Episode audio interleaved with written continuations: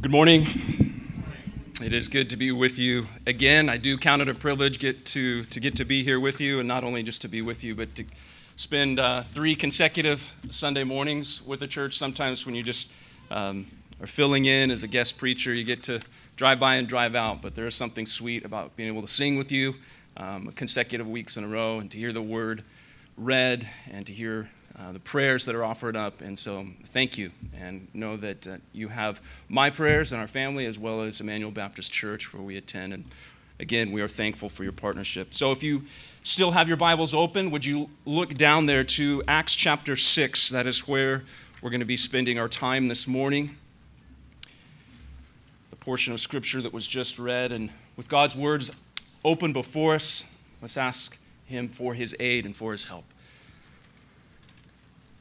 God and our Father, it is with great relief and great delight that we hear, as your word was just read, that it is your steadfast love that never ceases, that it is uh, your very mercy that does not run out, dry up, or come to an end.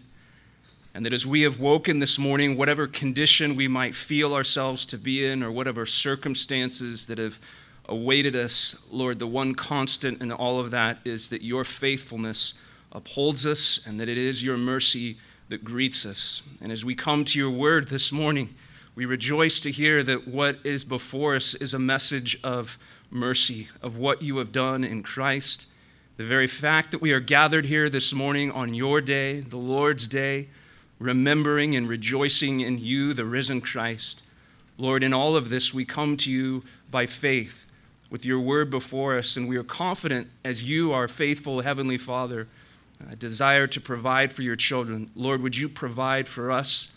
Would you nourish, nourish us, correct us, teach us, and strengthen your church, we pray. In Christ's name, amen. Well, in calm seas and in blue skies, passengers rarely think about the engineering or the stability of the particular vessel that they might be found in. Typically, it's only when the horizon starts to shift a bit and the waves begin to roll over the bow of the ship that you begin to think about how well was this ship designed? How much thought went into how it was crafted, created, and built? It's only in those moments that you start to think about the trustworthiness of whatever vessel you might find yourself to be in. I've thought about this a few times, and on a very brief investigation, discovered thankfully that engineers and shipbuilders don't simply build a ship to endure smooth waters. They are designed and built for waves, monstrous waves. And in fact, the, the massive ocean liners and military ships that crisscross our oceans have hulls that are designed to endure these extreme waves, the 60 to even 90 foot waves that can be out in the middle of the ocean. These vessels then are designed for not smooth seas, but stormy by their very purpose and intention. I bring that up because I want to ask a related question, question what about Christianity? Can Christianity endure the storms? Can it survive? And can the followers of Christ, when they are beaten against, sometimes quite literally, falsely accused, maligned, imprisoned, what will happen to the spread of the gospel then? What effect will those waves have upon God's church? Thankfully, the primary or one of the primary themes here in the book of Acts is devoted to answering that very question.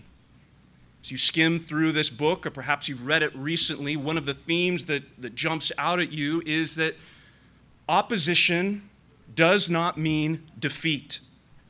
Again and again in the book of Acts, what we find is that God's word, we're told, continues to grow and bear fruit, and then it simultaneously persecution, suffering, and setback are pressed back in upon these same believers. Just by way of reminder, as your Bibles are there before you, you can even glance back at Acts chapter 4. There in verse 3, we read that Peter and John, they're thrown in jail. But in the very next verse, Luke records many of those who heard the word believed, and the number of the men came to be about 5,000. Then in verse uh, 18 of chapter 5, another summary statement, we're told the apostles there are arrested, that they're thrown into prison. But what happens in verse 19? But during the night, an angel of the Lord opened the prison doors and brought them out. As if we're not catching thoroughly the theme of what's recorded here, verse 40 of chapter 5. Again, the apostles are beaten, forbidden to speak in the name of Jesus. And what do we read there in verse 41? It says that they rejoiced in their suffering and they continued in the temple and from house to house, teaching and preaching that Jesus is the Christ. What we see is that the Word of God cannot be bound. And now, all this is well and good, but what about a different scenario? What about conflict within the church?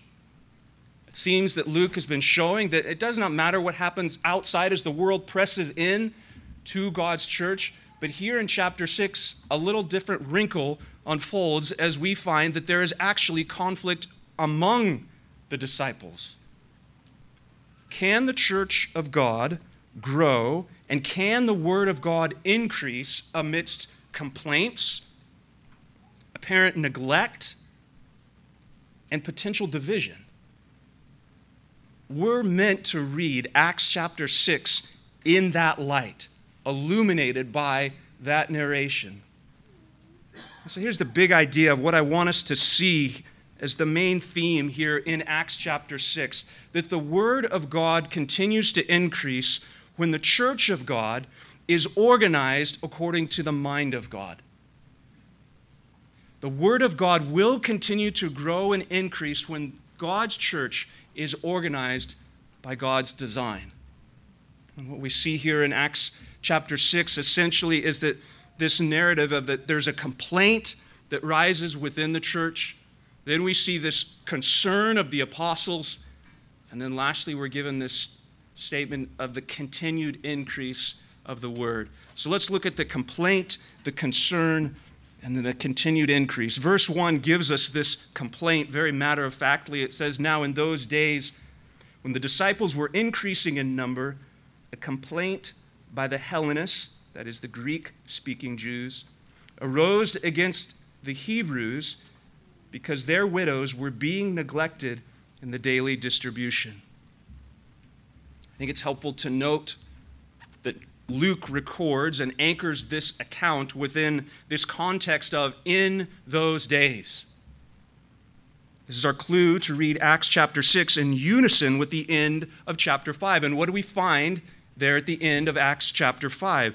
We find that the apostles are continuing to faithfully teach and preach that Jesus Christ is the promised Messiah, that he is the one that's been promised by God, that he has been sent empowered by the Holy Spirit to carry out the very promise that God gave to Abram, that he sustained through the time of the judges, that they, for, they longed for in the, in the time of the kings, that the prophets foretold of. And here's this Christ. He is the one, Jesus. They continued to teach and to preach. In those days, that's what was happening. Now, why does Luke say that? Why is this helpful for us to read Acts chapter 6? Well, because there's really a number of principles that we need to lay hold of as we, the hearers and the readers of this account, if we're going to really get at the real issue of what's underneath Acts chapter 6. Jesus Christ is being faithfully proclaimed and taught. In those days, a complaint arose. There's a couple of principles that we need to be clear on if we're going to get at the main intent of what Luke records here in Acts 6. The first principle is this faithful preaching bears fruit. The apostles are doing exactly what Christ commissioned them to do in Acts 1 8. They are testifying of the Christ, they are boldly proclaiming him, teaching and preaching all about him. surrounding Jerusalem. They're testifying that all the Old Testament scriptures, they in fact point to Christ, who is the cornerstone, David's greater son, the only name given among men by which we must be saved. And what we see is that that sort of faithful preaching does something. It actually accomplishes God's holy purposes. When men and women begin to speak of Christ for who he is, as the Bible reveals him to be, and compels people to trust in him, that does something. Because it is God's word. The same word that spoke creation into existence is that same word that the apostles were speaking forth. This is God's message to us. This is who He is. This is who His Son is. This is who you are. And when that happens, it creates fruit. We're reminded of this in Isaiah 55 as the prophet Isaiah testifies that as the rain and the snow come down from heaven and do not return there but water the earth, making it bring forth and sprout, giving seed to the sower, bread to the eater, so shall be my word that goes out from my mouth. It shall not return to me empty, but it shall accomplish that which I purpose, and shall succeed in the thing for which I sent it forth.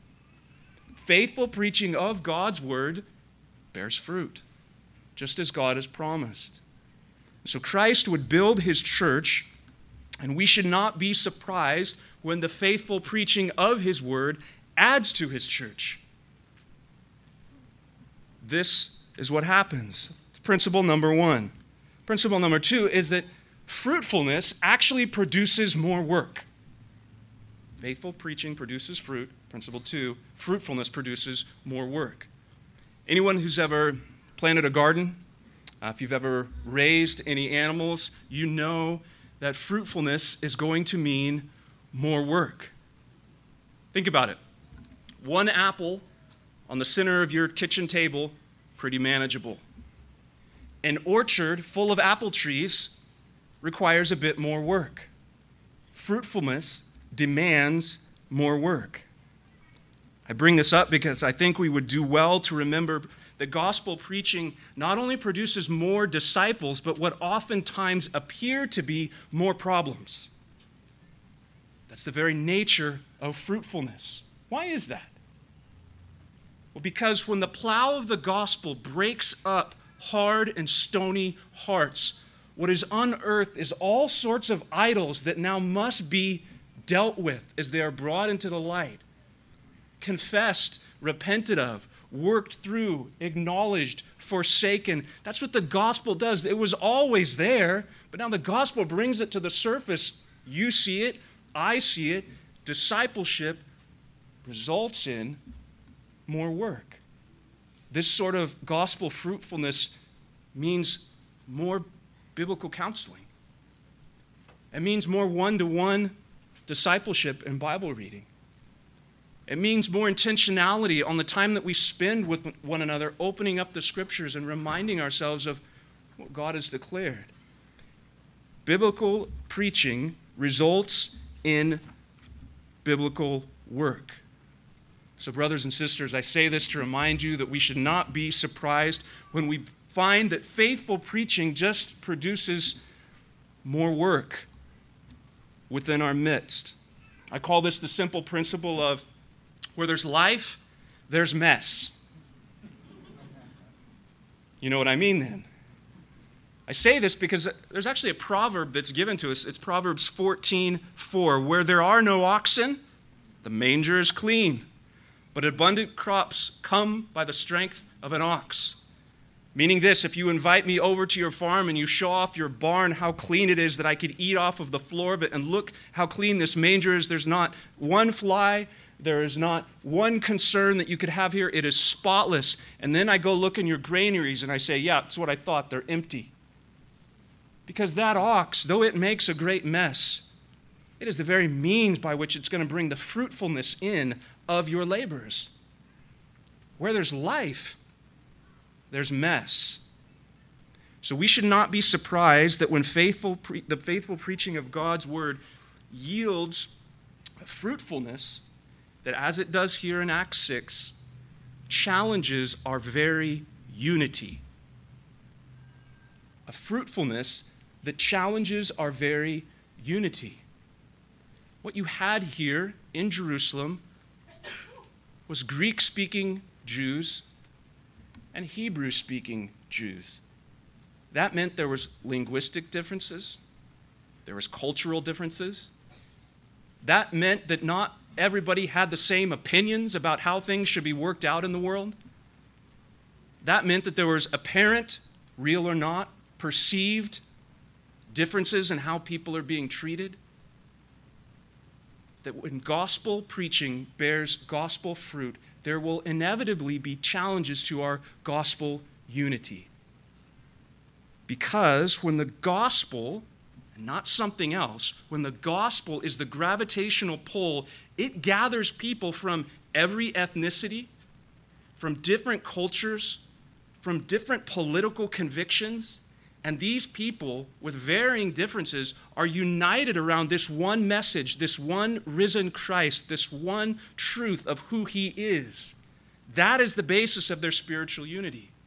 If we begin preaching a message that says Christianity is American, it is white, and it is according to our traditions, and it is according to my particular eco- social economical class, or say that it is Korean or that it is Russian, or we gather around hobbies or sports and say that's what we're about, you can find unity because you have agreement on your hobbies or your language or your traditions or the color of your skin. But that's not gospel unity. But the gospel goes into every tribe and tongue and nation and people. And so it gathers a people from those varying backgrounds and said, you are now unified around Christ. And we say amen to that, and then we say, oh, that's messy. Faithful preaching produces work. And make no mistake, this complaint arises as a result of gospel growth pains. The abundance of fruit produces greater needs, which leads to this particular complaint. The church at Jerusalem, it does serve as a good reminder to us that complaints, neglected widows, even overlooked needs, these problems, they arise alongside the good seed of God's word that is being sowed. There's the complaint. Well, let's look at verses 2 to 6 because that unfolds the very concern of the apostles here. It says, And the twelve summoned the full number of the disciples and said, It's not right that we should give up preaching the word of God to serve tables. Therefore, brothers, pick out from among you seven men of good, good repute, full of the Spirit and wisdom, whom we will appoint over this duty. But we will devote ourselves to prayer and to the ministry of the word. And what they said pleased the whole gathering. And they chose Stephen, a man full of faith and of the Holy Spirit, and Philip, and Prochorus, and Nicanor, and Timon, and Parmenas, and Nicholas, a proselyte of Antioch. These they set before the apostles, and they prayed, and they laid their hands on them. What we have here is really the embryonic form of the congregational church gathering together in their commitment to the gospel and to care for one another. Notice that the apostles don't just make unilateral decision. This is what we're doing. Nor is it just a populist rule of the people rising up saying, this is what we're doing. What we see here is this one of several examples of Christ appointed ministers leading the full number of disciples towards a faithful response. And just what is the concern of these apostles? Well, first of all, I think we need to see that it's a concern that's held in tension, if you will. Step back for a moment and just appreciate the challenge that is before the church here. There's a strong pull at this very moment to pit unity, to pit, excuse me, to pit doctrine against unity. Look at what happens here.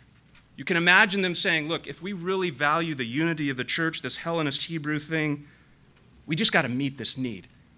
Guys, we got to work longer. Got to stay up later. We need to leave some things aside. We need to reorganize our org structure. We need to give up some certain things. We need to be a unified people. Or you can imagine them saying, you know what? Teaching and proclaiming Jesus Christ is also really important, so maybe the widows will just figure it out themselves. Quite often, I think churches are tempted to choose a side. Are you a doctrine and preaching church? Are you a loving and serving church? What, what are you guys about? Well, why not both? Why not both?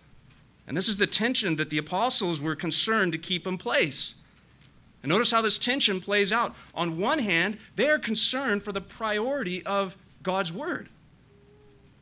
Notice that the apostles' reasoning is built upon this phrase in verse 2 that says, it is not right.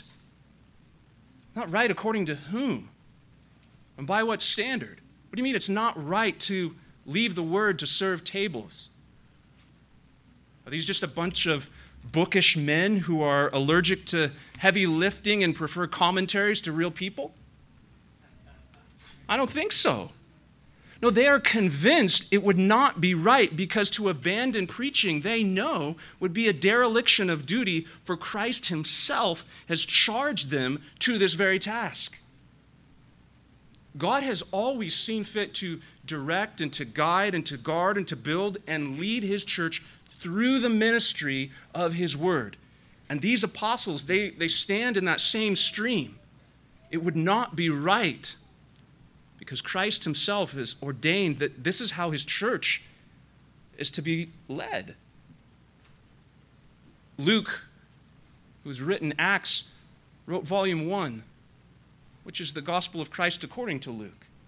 What Luke records at the end in, in chapter 24 that the risen Christ speaking to these same men, thus it is written that the Christ should suffer and on the third day rise from the dead and that repentance for the forgiveness of sins should be proclaimed in his name to all nations, beginning from Jerusalem. And then he looks at them and says, You are witnesses to these things. And that's why in Acts chapter 1, verse 8, Luke again records to these same men, You will receive power when the Holy Spirit has come upon you, and you will be my witnesses in Jerusalem, in Judea, in Samaria, and to the end of the earth. When Peter is freed from prison in Acts chapter 5, verse 20, the angel's instruction to him are go stand in the temple and speak to the people all the words of life. These apostles say it would not be right to give that up because that's the post that we've been told to hold. We've been given instruction hold this line. They are rightly concerned for the priority of the ministry of the word. Now, if you find yourself nodding and saying amen to this preaching ministry of the word, but stick around for the second half here because the apostles were equally convinced of the necessity of caring for the practical needs of the church. Because on the other hand, they are concerned for these widows and the need that is reflected there. Lest we forget, they would have known that to neglect these widows was a clear disobedience to God's word. These men would have known that Deuteronomy 10 and 14 and 16 all bound them to take seriously the widows among them, and they had the responsibility to provide for those who had no means to do so. This was not just some social pressure to be nice to people. This is actually God's design that says, take care of your people. And the apostles would have known this. Meaning, when they heard of this complaint within their numbers, they could have looked at the growing list, excuse me, they could not have looked at the growing list of needs within the congregation.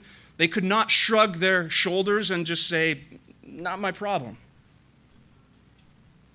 They didn't have that option. The concern of the apostles was not an either or. It was not, are we going to give priority to the ministry of the word or are we going to take care of the needs among us? They are convinced that both must be in place. That is what I mean by this concern was held in tension. Because they pull against each other. If you're going to be faithful to one, you must also be faithful to the other. But the two very often fight against each other just in the amount of days and hours and time and resources that are given. And here is the tension that ought to be felt by every faithful church serious about living out their mission in the world. The preaching of the Word of God, the ministry of the Word, must be considered a non negotiable. And the way that we love one another ought to be a very testimony that we are Christ's disciples. The concern of the apostles is not only held in tension, the concern of the apostles, notice it leads to a solution. The solution could be summed up in two words here delegation and devotion. Instead of pitting the ministry of the word against the care for the widows, the apostles put forward a strategy to adopt this strategy of let's divide and conquer. The solution involves a delegation. The full number of the disciples is instructed to look around at one another and find for themselves seven men of exemplary character the language there is that men who are of good, good repute, and that's going to be evidenced by the Holy Spirit's work within them regards to conversion, ongoing sanctification. You could think through all the various ministry of the Holy Spirit and say, Do I see evidence of that in this man? Those with a proven track record of wisdom. Look around. Who fits the bill? Look around, see who God has placed in your midst. Notice something here, something that we might do differently in our own natural inc- inclination. Notice that the job description given here is not for the accomplished businessmen who have a background in overseeing logistics companies with a strong track, record of intermodal shipping and distribution, multi ethnic training, because it's really what we need here logistics, distribution, and multi ethnic training. Anybody do that for a living? But that's what we would do so often, isn't it? But notice what God's Word does. God's Word seems to emphasize character over competency. Character. What's the job description to take care of these Greek speaking widows? Well, let's find men of good character. Because men of good character will care about what God cares about, and they will find a way to put a plan into place that honors God. It is in line with God's word, not just pragmatic solutions. Men of character, not just competency. Because giftedness is only as good as godliness. Has not recent trends within the evangelical American church proven that out? We feign over those who are gifted. Godliness, we've got other men on staff for that. Not so. The solution involved delegation, but the solution also involved devotion devotion to prayer and the word. So, having ensured that the needs of these widows are met by these seven men, the apostles then say, We will remain at our post and we will devote ourselves to prayer and to the ministry of the word. Now, the emphasis upon the word, it's actually really a, a, central theme that runs throughout these just seven verses in Acts. Look back at your Bible. It's mentioned in verse 2, it shows up again in verse 4, and then the, the concluding verse in verse 7 the word. The word. The word. The word. Now, I recognize if you're not a Christian, this emphasis upon the word, it probably sounds strange to you. But this word, or this message literally, is really what sets Christianity apart from every other religion and philosophy and ideology and tool that you could ever get behind or believe in. For at its center, this word is what declares Christianity to be true and good news. This message it's actually ranked as one of first importance. Because when you look at what this announcement or this word or this message is, it declares to us that Jesus is the Christ, the Son of God, and that he died, that he was buried, and that he rose again. And you could say, well, that's great, and that sounds like an interesting story, but why is that of first importance? Because it's not just a historical fact, though it is, it's what was the purpose of that historical fact that this message becomes absolutely paramount.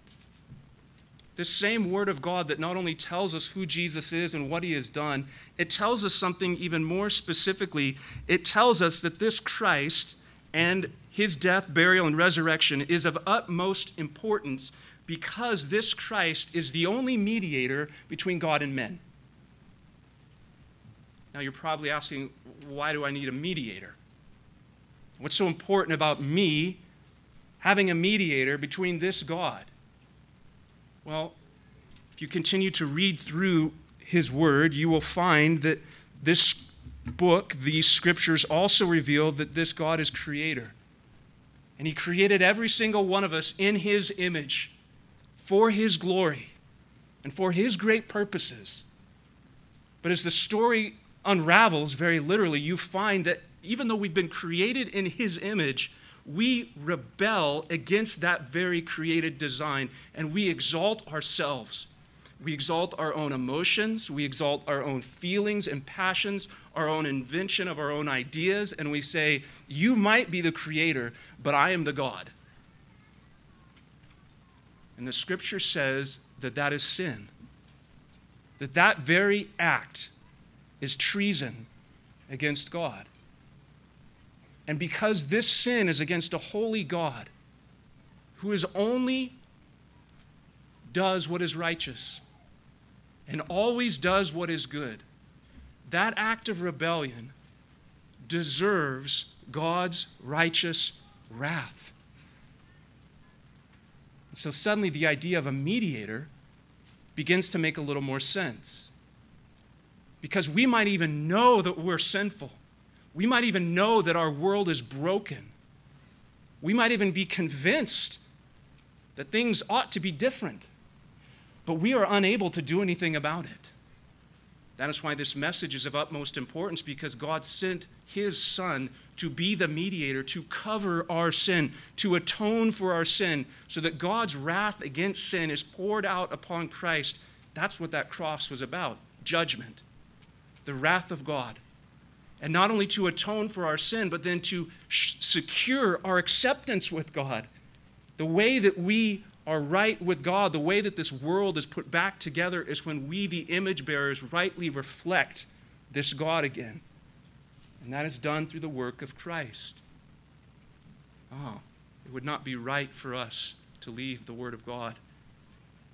It would not be right for us to forsake the message that will put all of this back together. The very announcement of what God is doing. That is why Christians hold dearly to this word. And that's why this priority is here. It's worth noting that the ministry of God's word has always been a priority in the calling out and the strengthening of God's people. Meaning, God's word has always been central in the creating and the cultivating of the church. The people of God has all, have always been formed and gathered by God's word. Is it any wonder then that this is exactly the pattern that the Apostle Paul lays out in Ephesians 4? As he reminds us, saying that he, God, has given the apostles, the prophets, pastors, and teachers to equip the saints for the work of the ministry, for the building up of the body of Christ. And what do prophets and evangelists and pastor teachers all share in common? Well, they've all been commissioned by Christ to lead through their ministry of the Word. Now, each one, apostles, prophets, pastors, and teachers, they serve at their post at varying times in redemptive history, but but all are unified by the means by which God's word is that which ministers to God's people to strengthen his body. And what do we find is in Paul's letter to Timothy? What is the very hinge verse that that entire epistle swings upon? It's 1 Timothy chapter 3, verse 15. Paul writes to Timothy and he says, I hope to come to you soon, but I am writing these things to you so that if I delay, you may know how one ought to behave in the household of God, which is the church of the living God, the pillar and the buttress of truth.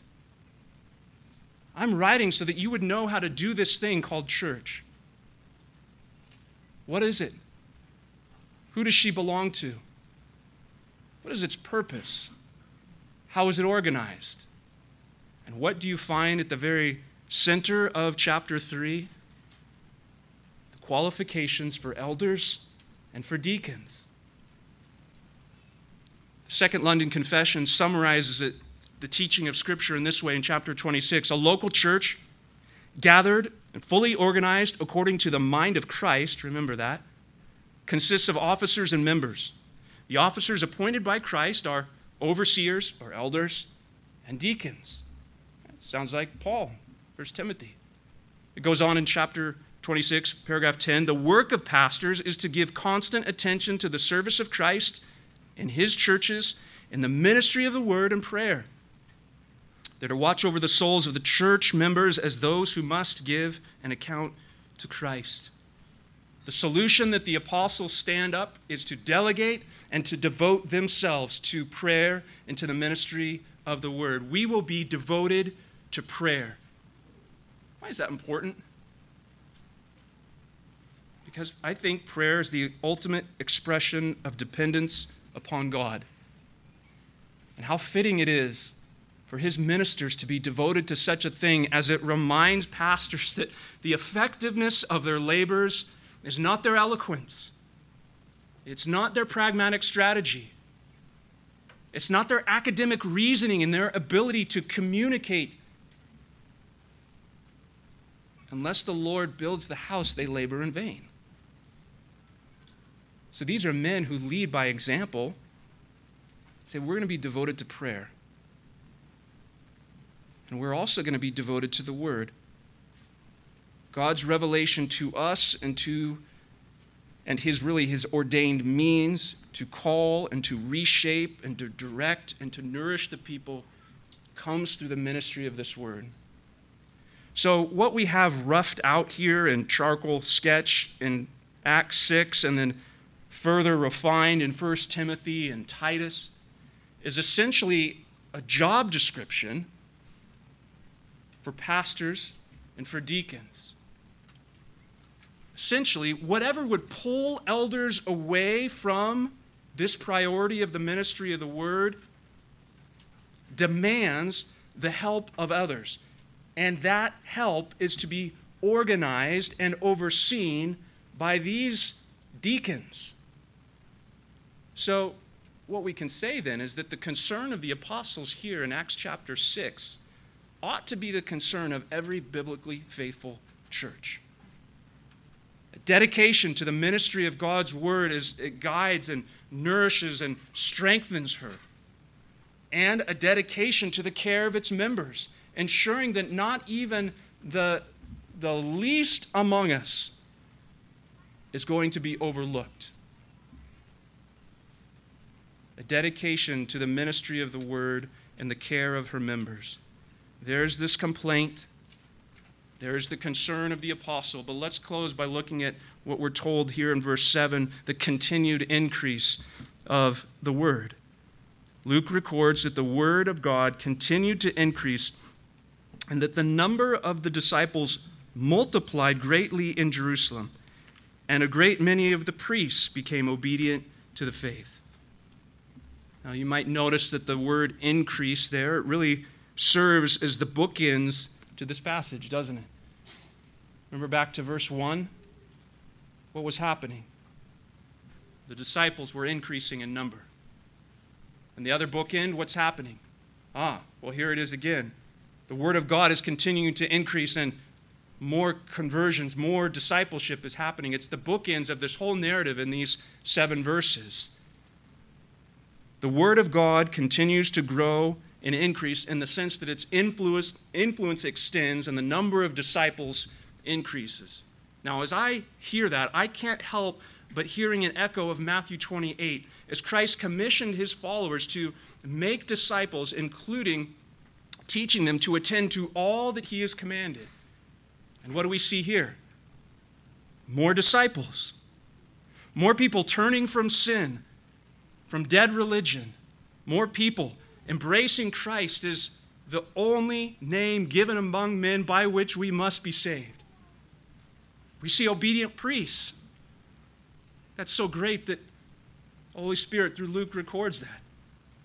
The priests, the very men who would have been before the temple of God, have their eyes open to see the very sacrifices that are made, the very utensils that are before them.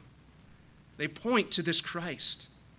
What I'm doing, what I've been touching, and what I've been saying, and what I've been involved in, all of this points to this Lord Jesus Christ. And they became obedient to the faith. As we wade a little bit further into the book of Acts, we find really this is just another summary statement of Luke that he does throughout the entire book that serves as a reminder and an underscore of the repeated emphasis of the first six chapters. The Word of God will not be hindered. In Scripture, the Word of God is shown to be this vital force within the world as it reaches into people's lives. It transforms homes and cities and circumstances according to God's will. Remember Isaiah 55. My word will accomplish its purpose for that which I send it. And then you probably begin to think of Romans 1:16, the gospel, it's the power of God unto salvation, God's word being central.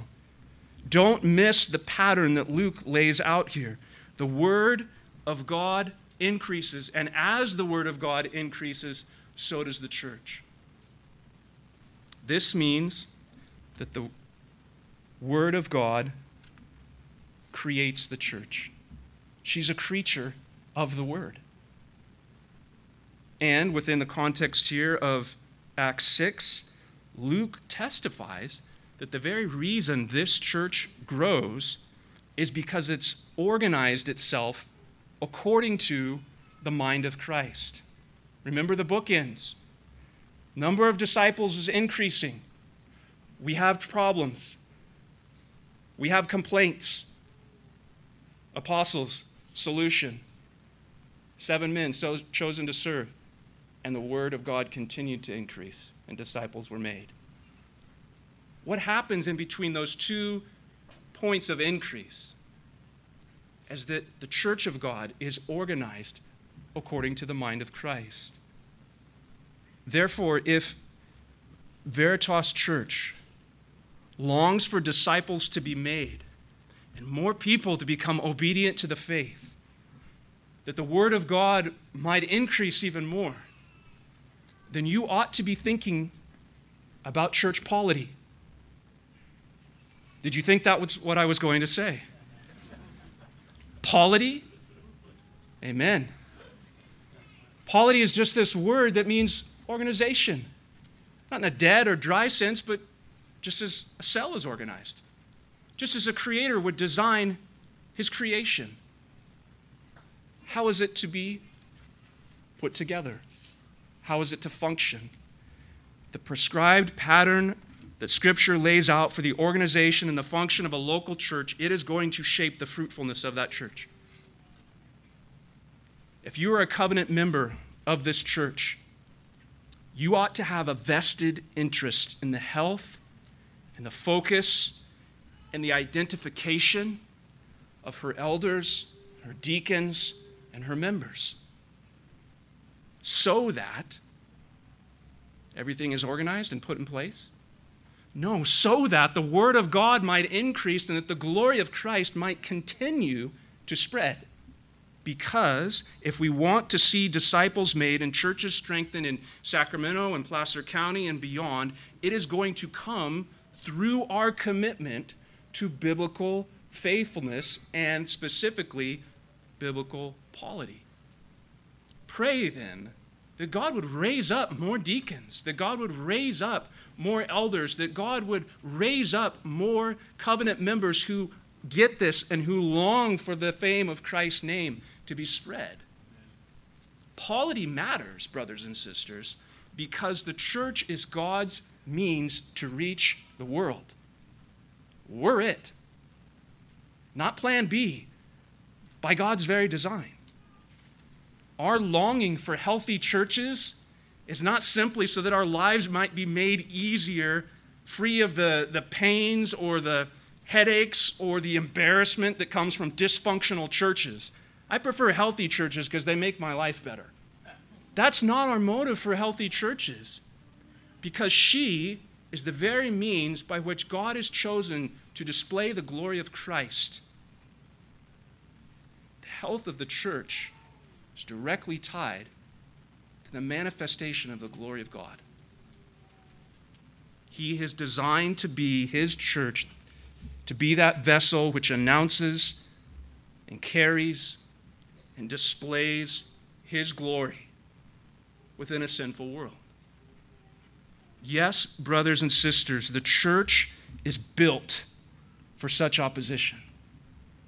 We can be confident that she is a sound, she's a seaworthy craft that's been designed by God to endure every wind and wave of doctrine by human cunning and deceitful schemes. She was designed for this. Because God's church is a creation of His own word, she will endure the opposition from without and even any sort of conflict from within. Therefore, my message is simple take courage. Be confident in the grand designer who has designed his church. And the days that we are living in, they may be filled with absolute madness and the looming shadows of potential religious persecution may be growing bigger. But look at your Bible, and what do you see woven alongside very same circumstances? What I read is that the Word of God increased and the number of disciples multiplied greatly. We can take confidence in what God has designed and what God has promised. That's why we often love to sing and remind ourselves how firm a foundation, ye saints of the Lord, is laid for your faith in his excellent word. What more can he say to you than, he, than what he has said to you, to whom Jesus, whom refuge have fled? Fear not, I am with thee, the Lord says. Oh, be not dismayed, for I am thy, thy God and will still give thee aid. I'll strengthen thee, help thee, and cause thee to stand upheld by my righteous, omnipotent hand. That's the battle hymn of the church. So let's look to him and give thanks to him and plead for his continued work. Father, we thank you that you have committed us to your Son and that you have bound us to him eternally by the merits of his work and by the goodness of your grace and by the ministry of your own Spirit. Father, we take great comfort. And Lord, we find our confidence greatly strengthened when we remember that what we are committing ourselves to in various local churches as not just some pragmatic organization, but a very creature of your design. And you are a good designer. You are faithful to your promise. So we trust that you will endure, cause your church to endure, and we plead and we ask, Lord, do more. Strengthen the churches in our area. Continue to raise up more elders and deacons and healthy church members, that your name might be spread and that your glory might be displayed in your church, that you might bring in all that Christ has given himself for all the redeemed from every tribe and tongue and nation and people. Do this, we pray, for not simply our good, but also for your great glory, we pray. In Christ's name, amen.